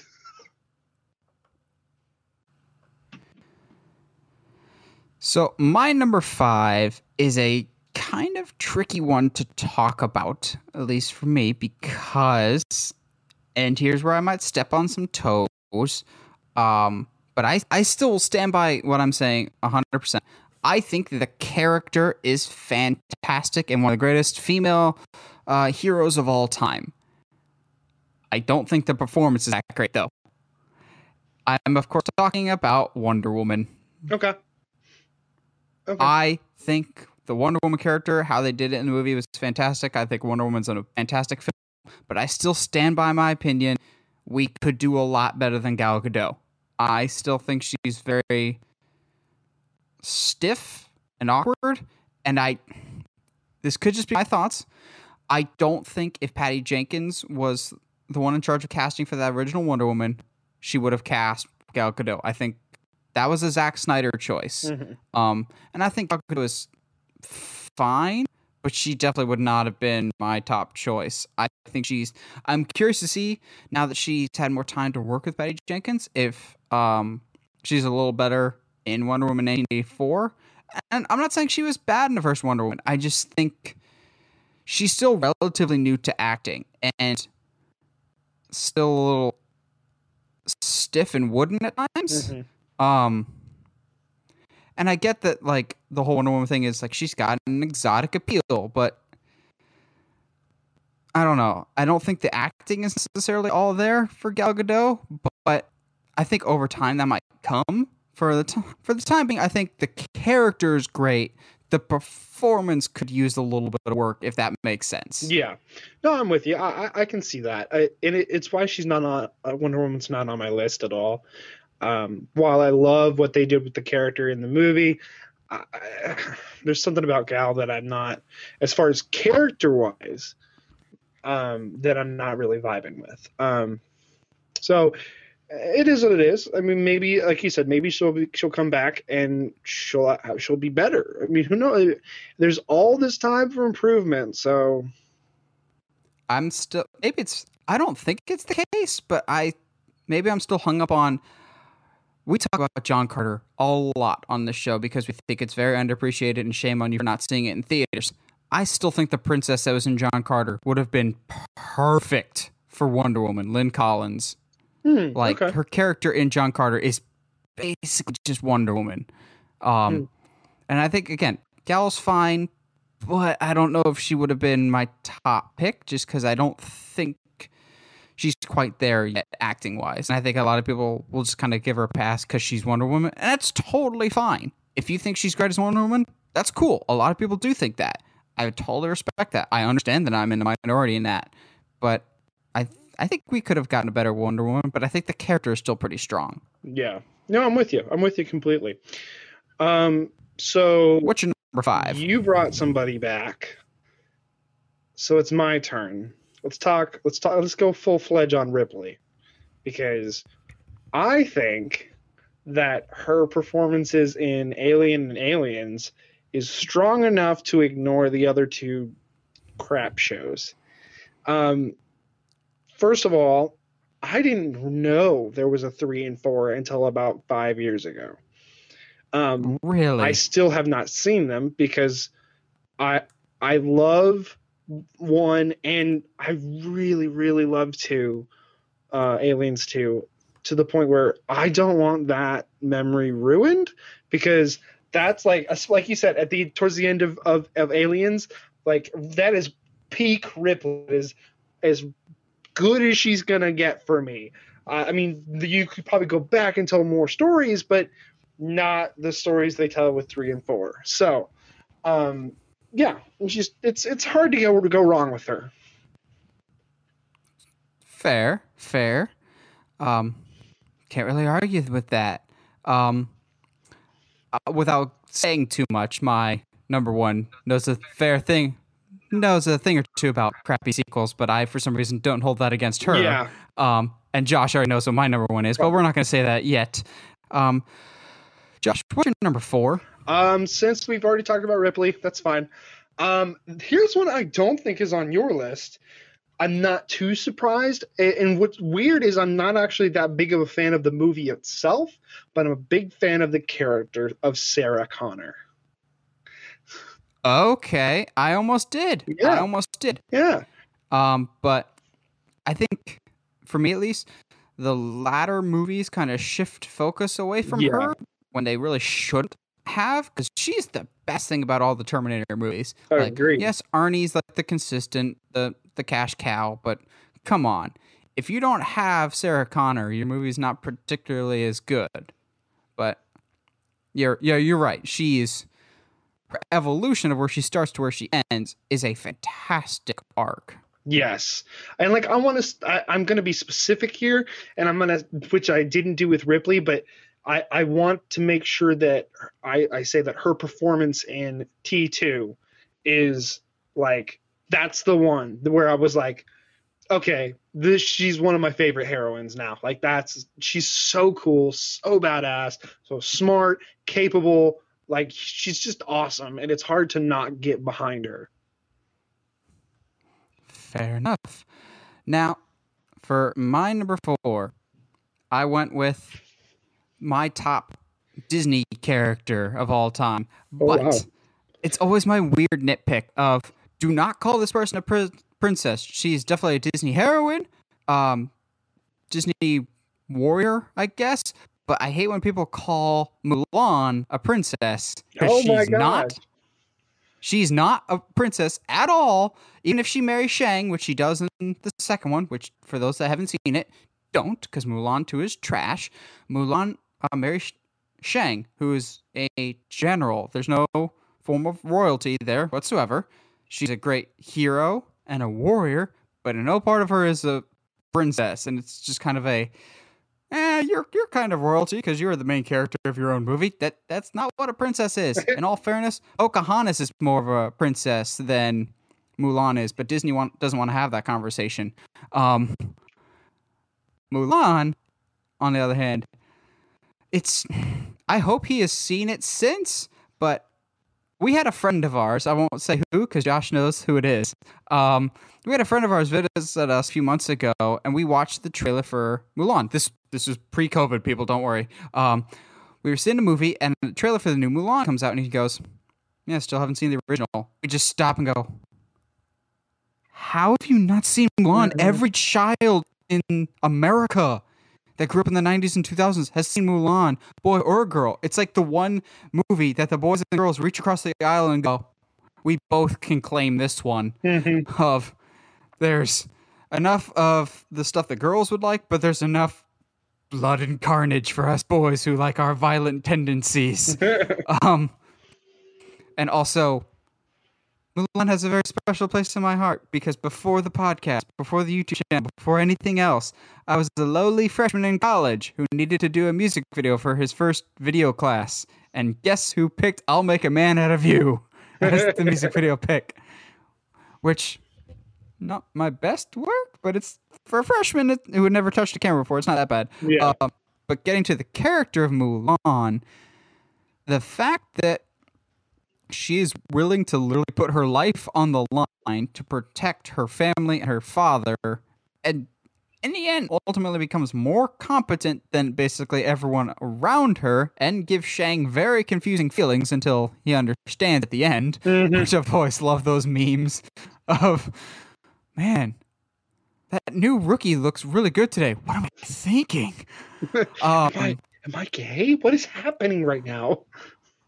Which, I'm not going to lie, Mulan has probably one of my favorite training montages, which it won't be the end of the world for me, but if new Mulan doesn't have that scene where she climbs the pole with the weights around her wrists, I might be a little mad because I think that's such a cool moment of realizing that the thing that you think is weighing you down is actually what's helping you climb the pole even more so, which you don't get that symbolism as a kid. But Mulan is just so good. Honorable mention to Belle from Beauty and the Beast. She's also probably up there, I guess, for one of the better protagonists, but no one touches Mulan in my book. She's by far the best of the Disney heroines, because I refuse to call her a princess because she's got no royalty, but a Disney heroine for sure. Not just that, but she's the best of them. Yes. And which is why she's my number 3. So perfect. Rock on, dude. Yeah, she's strong. She's an independent. At the end of the day, she does the right thing, because you know it doesn't matter what tradition says, it doesn't matter what what her father wants. She doesn't want to lose her dad, and at the end of the day, that's more important to her than having honor or whatever. So I mean, it's like you said, she's one of the strongest heroines in the Disney universe, period. I know who you're talking about, and it actually really surprises me, considering I know who it is, and he is half Asian, which is almost feels a little racist to me. But still, like, it's just like you said, it's one of the few Disney movies that like boys and girls can kind of reach across the aisle, and we all like it. We all want Shane to make a man out of us. We want to go to war for China. That's the cool thing. So yeah, man. Mulan, dishonor on you, dishonor on the cow. Oh man. So, you said your number 3 is Mulan. My number 3 is somebody that we did talk about earlier, but I wanted to bring up again because, oh man, she's still just the best, and is one of the only roles that has ever really given the horror community any form of credibility. Clarice Starling. Mm. Because Silence of the Lambs just came along and went, yeah, you pay attention to us now. Look at me. I'm the captain now. And unfortunately, horror didn't get any respect again until Get Out, but I've beaten that horse enough. But Clarice Starling is she's just the best, because she's not your stereotypical protagonist, because while she knows what she's talking about, she's not always going to be the cocky, confident, most assertive one in the room. She might be the smartest person in the room, not named Hannibal, but she's also timid. She's not quite the self-assured person that she should be, even though she's leaps and bounds beyond everyone else in her class. And you see that without any form of dialogue or them calling attention to it. It's very evident that she's the best person in her class, but they don't want to acknowledge that she is, because she's a woman. I always like the subtle storytelling that they tell with that of she's clearly the best, but she has this uneven playing field. And while that's not the main thing of the story, it's obviously trying to catch Buffalo Bill, it still blows my mind that my first exposure to the actor, Ted Levine, that plays Buffalo Bill, I grew up watching him on Monk and going, wait, is that the guy from Monk? This is not okay. You did very weird things before you were in Monk. But Clarice is just the best. I like a good, smart, logically thinking protagonist that basically is like, okay, if you guys aren't doing it, I'll just do this myself. Yeah. And that's what Clarice does. And I still think one of the greatest editing tricks of all time is the end of Silence of the Lambs, when you think the SWAT teams come to Buffalo Bill's house and it's a fake out and they're at the wrong house and she's at Buffalo Bill's house. You're like, oh, that's some good editing right there. It's the legacy of the Hannibal series is kind of sketchy, but so long as we stick with the Jodie Foster Clarice Starling, she is one of, if not, well, in the discussion for best female protagonist of all time. Agreed. So my number 2, I think some people might expect me to have this as my number 1, and there's good reason why it's not my number 1, and it'll make sense when we get to my number 1, but my number 2 is Princess/General Leia Organa, whatever title we want to give her. Okay. she is like the archetype for the female action star that does not follow whatever the boys are doing and has to keep the boys in line. What I love is Carrie Fisher just brings so much life to the role of Princess Leia, and it's just so much fun to watch. She's that character of, you have to always include them in the discussion for the best Star Wars characters. You've got Luke, Han, but you also always have to include Leia. And I was always curious as a kid of, did Leia really need Luke and Han to rescue them? So when I went back and watched A New Hope not too long ago, guess who actually has the highest body count of anybody in that movie and has the best accuracy of anybody in that movie? It's not Leia. Han. Leia's got the accuracy of all of them. I always found funny. So she's not the typical damsel in distress, well, except for Return of the Jedi, but she's not in that case because she still ends up killing the gross Jabba the Hutt, or Harvey Weinstein as we call him now. Yeah. Leia's just the best. She's a lot of kids' favorite female heroine of all time. Of anybody that grew up with Star Wars or sci-fi, she's just the archetype. And I like that they changed her character over time from being Princess Leia to, in the sequel trilogy, as much as those movies have issues, being General Leia to being the one in charge of everything else. Which, again, I go back to my Mulan nitpick. How is Princess Leia a princess? Because her adopted father is Bail Organa, a senator, not royalty. Thanks, prequels, for messing up that continuity. But Princess Leia, come on. We're talking about the greatest female heroines of all time, and we're not going to have Princess Leia at least in the top three. Yeah. Well, I can't put her in top one just for her own selfish reasons, but she just barely missed that top spot. Nice. Okay. I knew she was going to be on your list somewhere, but I wasn't sure where. Okay, a little curveball here for you. I don't think you're ready for this. My number two is Rapunzel from Tangled. That is definitely a curveball. Okay, I'm not mad at it. It's just a gigantic curveball. I did not see that coming from you. Dude, okay, so little known fact about Josh. He's a softie. He's a big old soft that likes musicals. Dude, I'm one of the biggest softies ever. I am a huge teddy bear. Well, not really huge because I'm only 5'9". But anyway, no, Tangled is... Josh is like Gimli. Hey... Josh is Gimli. He gets ferocious, but at the end of the day, he's got a gold and a beard. Okay. We'll leave that there. But no, genuinely speaking, Tangled is one of my favorite Disney movies of all time. Period. I'm not laughing at you. I'm more laughing because I'm just really, really shocked right now. I never would have guessed that in a million years. Dude, her song with Finn. I have known you for how long and I never knew this. Her song with Flynn towards the end of the film gets me every time. I sing it almost all the time. It is genuinely one of my favorite films of all time, Disney films of all time.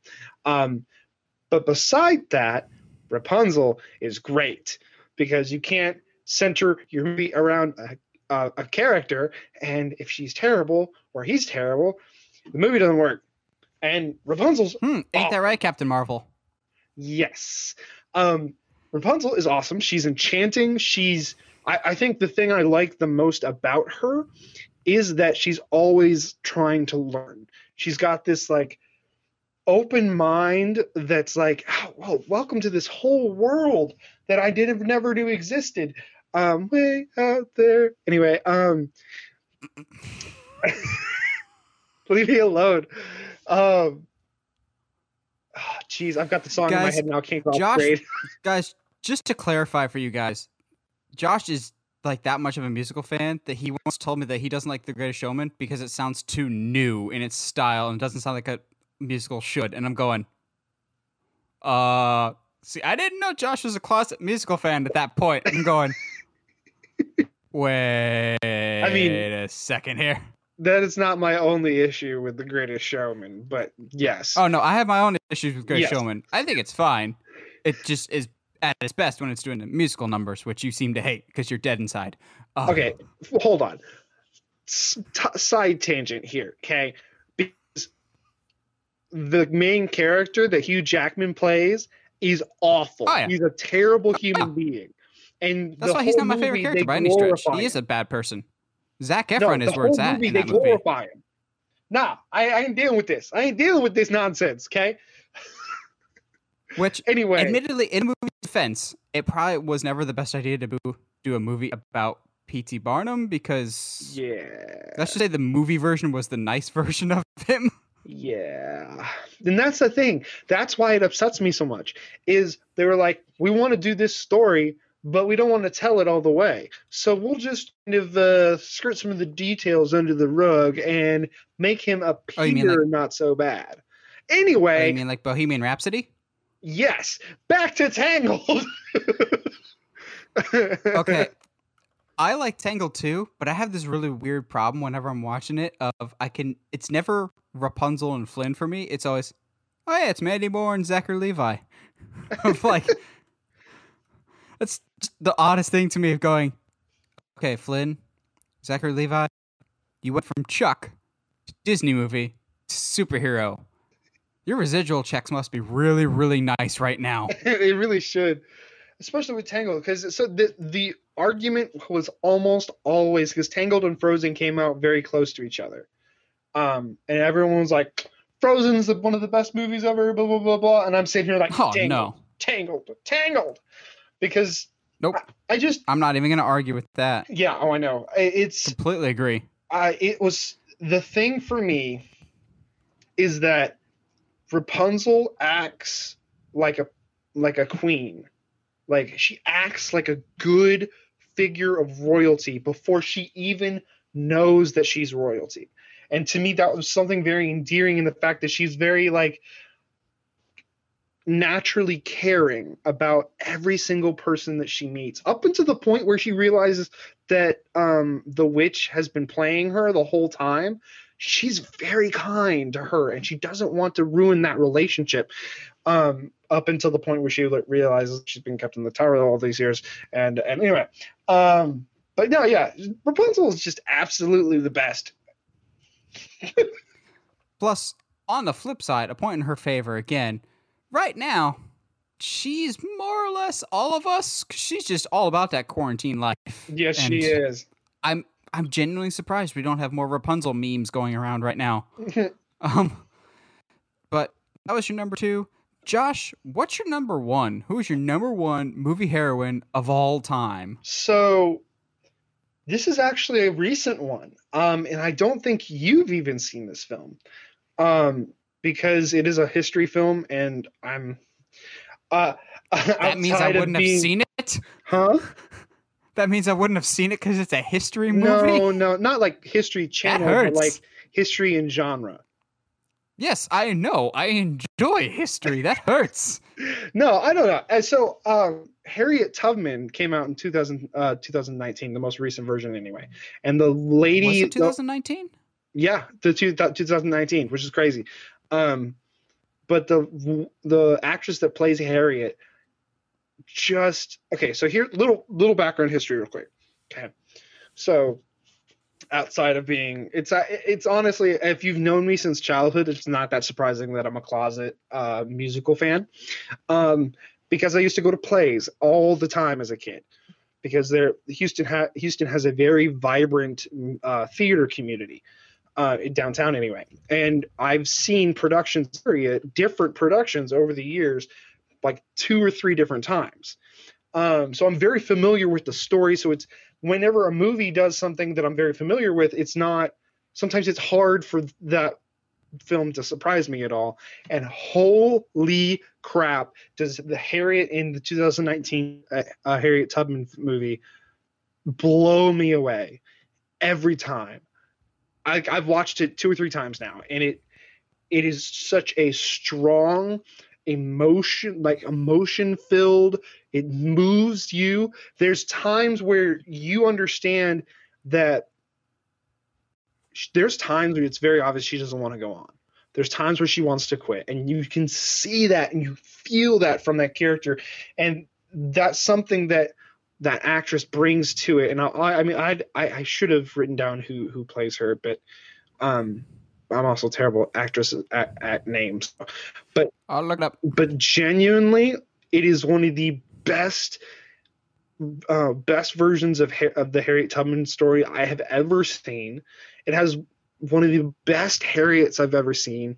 The climax of the film is extremely satisfying. It's just as satisfying as a story about slavery pre-Civil War can be. But even it shows very clearly the plight. It shows very clearly how rough and how chaotic and old West the South was in those days. The actress is Cynthia Erivo.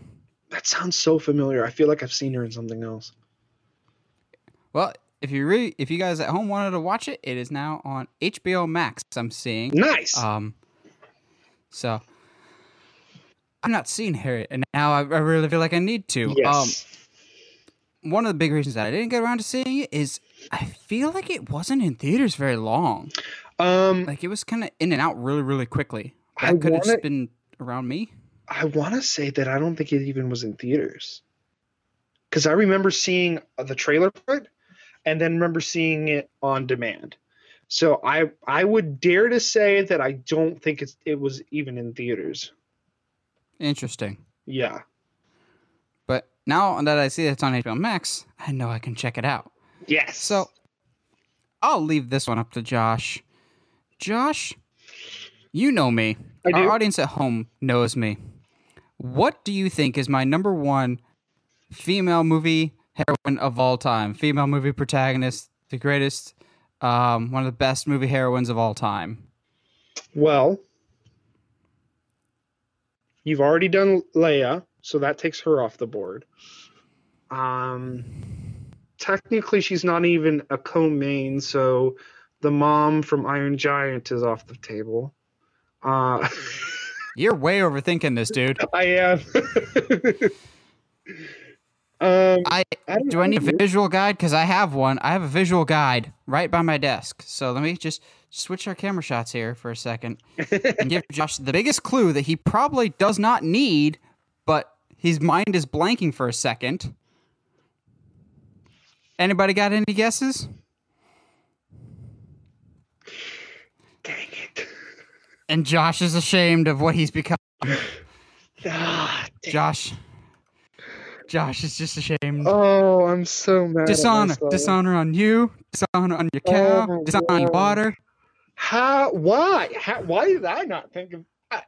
I think not only am I disappointed that I didn't get it, that it was your number one, but how did I completely forget about her in this whole process? Okay, here's the thing, Josh. Here's the thing. People can bag on horror movies all they want, but I would say in the Halloween franchise alone, you have not one, but two characters that I would actually probably put on this list. Yes, we have my obvious number one, but I'd even put crud. Why am I blanking on her name? The girl, the little girl, Jamie from 4 and 5. Oh, yeah. Because, well, she's connected to my number one. She in and of itself, for a child actor, is a really great character, and that had this great continuation. But no, obviously, if I'm making this list, number one will always be my favorite, Jamie Lee Curtis as Laurie Strode. And now, Laurie Strode is interesting as a character, both in horror movies, just in movies in general. Of she's, for lack of a better term, she's kind of the choose-your-own-adventure story protagonist, because Halloween has been rebooted and retconned so many times that if you don't like the direction a certain character went, you could just pretend it didn't happen, and there's some other movies that you could probably watch instead. So you can watch 1, 2, and then skip right to Halloween H2O. Or if you want to think that that Laurie Strode might have had a kid, you can watch 1, 2, 4, 5, and 6. Or you can pretend that none of the sequels happened. You can just watch 1 in 2018. There's all these weird routes, but just go to the first Halloween just by itself, and you have a shy, introverted, geeky character, more or less the archetype for what would become the final girl. But almost from the get-go, she's never awkwardly unrealistic. She feels like any other introverted high school girl. And unlike a lot of other horror movies, Jamie Lee Curtis, while she was 19 when they filmed this, actually still looks like she's a high school student. Doesn't feel like she's a 30-year-old playing a high school student. She feels very much like a kid. But what I immediately gravitated towards the first time I watched Halloween was, this character doesn't feel like every other character. She's not an idiot. Her first priority through this entire thing is she's babysitting Tommy Doyle, and then she gets another kid dumped on her because the kids just want to screw around, and so they just dump babysitting responsibilities on her. But then once bad things are happening, she immediately goes into paternal mode of protect these kids, and immediately goes mama bear. She's still frightened, but once that fear kind of goes off, it's survival mode. So she was the first character that I've ever seen in a horror movie fight back a little bit. When she hides in the closet, she like opens the door to the outside, so she doesn't make Michael think that she went out the window. He obviously doesn't take the bait because it's Michael Myers, but he tries to break in the closet. And instead of just being scared, she's scared at first, like almost all her arcs, she's scared at first. But then once she realizes she's backed in a corner, she's got to fight. So what does she do? She grabs a coat hanger real quick, stabs him in the eye, which major props to the 2018 Halloween movie of keeping that continuity of his eye is still messed up, even close-ups, which I always liked that attention to detail. Even in the new one, we have a completely different, but still somewhat similar Laurie Strode, who's much similar to Sarah Connor from Terminator. Ooh. Of bad things have happened to me when I was younger. Now no one mess with me or it's going to be a bad day for you because I've got a shotgun now. She's the archetype for all final girls in horror movies from here on out, but at no point do they ever go, for the most part, into areas where you don't really believe that she's a real person anymore. She feels so human and relatable in that first one. Then she goes full-on action hero in H2O, which I still love so much, even though the Halloween mask that Michael Myers wears are just atrocious in that movie, and Chris Durand is really not a good Michael Myers. But there's so many different facets to it, and maybe it's, I actually think the different reboots and retcons of Halloween maybe work in Laurie Strode's favor, because there's different flavors of Laurie if you want. If you're not taking one thing, then probably there's something different for you. She's a good character in Halloween 2, although there's not as much Laurie as you think in the original Halloween 2. I'm looking forward to what her story continues to be with Michael Myers. It's just, for me, there's no stopping Jamie Lee Curtis. She's the best by far. Yeah, absolutely. I can't argue with you at all. You're more just going, how did you forget it? Yeah, that's honestly what's kicking me more. Although I think if I had her, she'd still be number 3. At the no, I completely agree. I don't know if she's the best of all time, but from in my totally subjective list, she's number 1. Yeah. But by far. Well, what do you guys think? What are some of the greatest female heroines in movie history? Let us know in the comments below. And if you like what you hear and you want to hear more, subscribe to us on whatever audio platform you're listening to us on, whether that's iTunes, Spotify, Google Podcasts, or YouTube. And if you haven't already, subscribe to us on YouTube at Uncharted Media. And as always, stay sharp, movie guys and gals.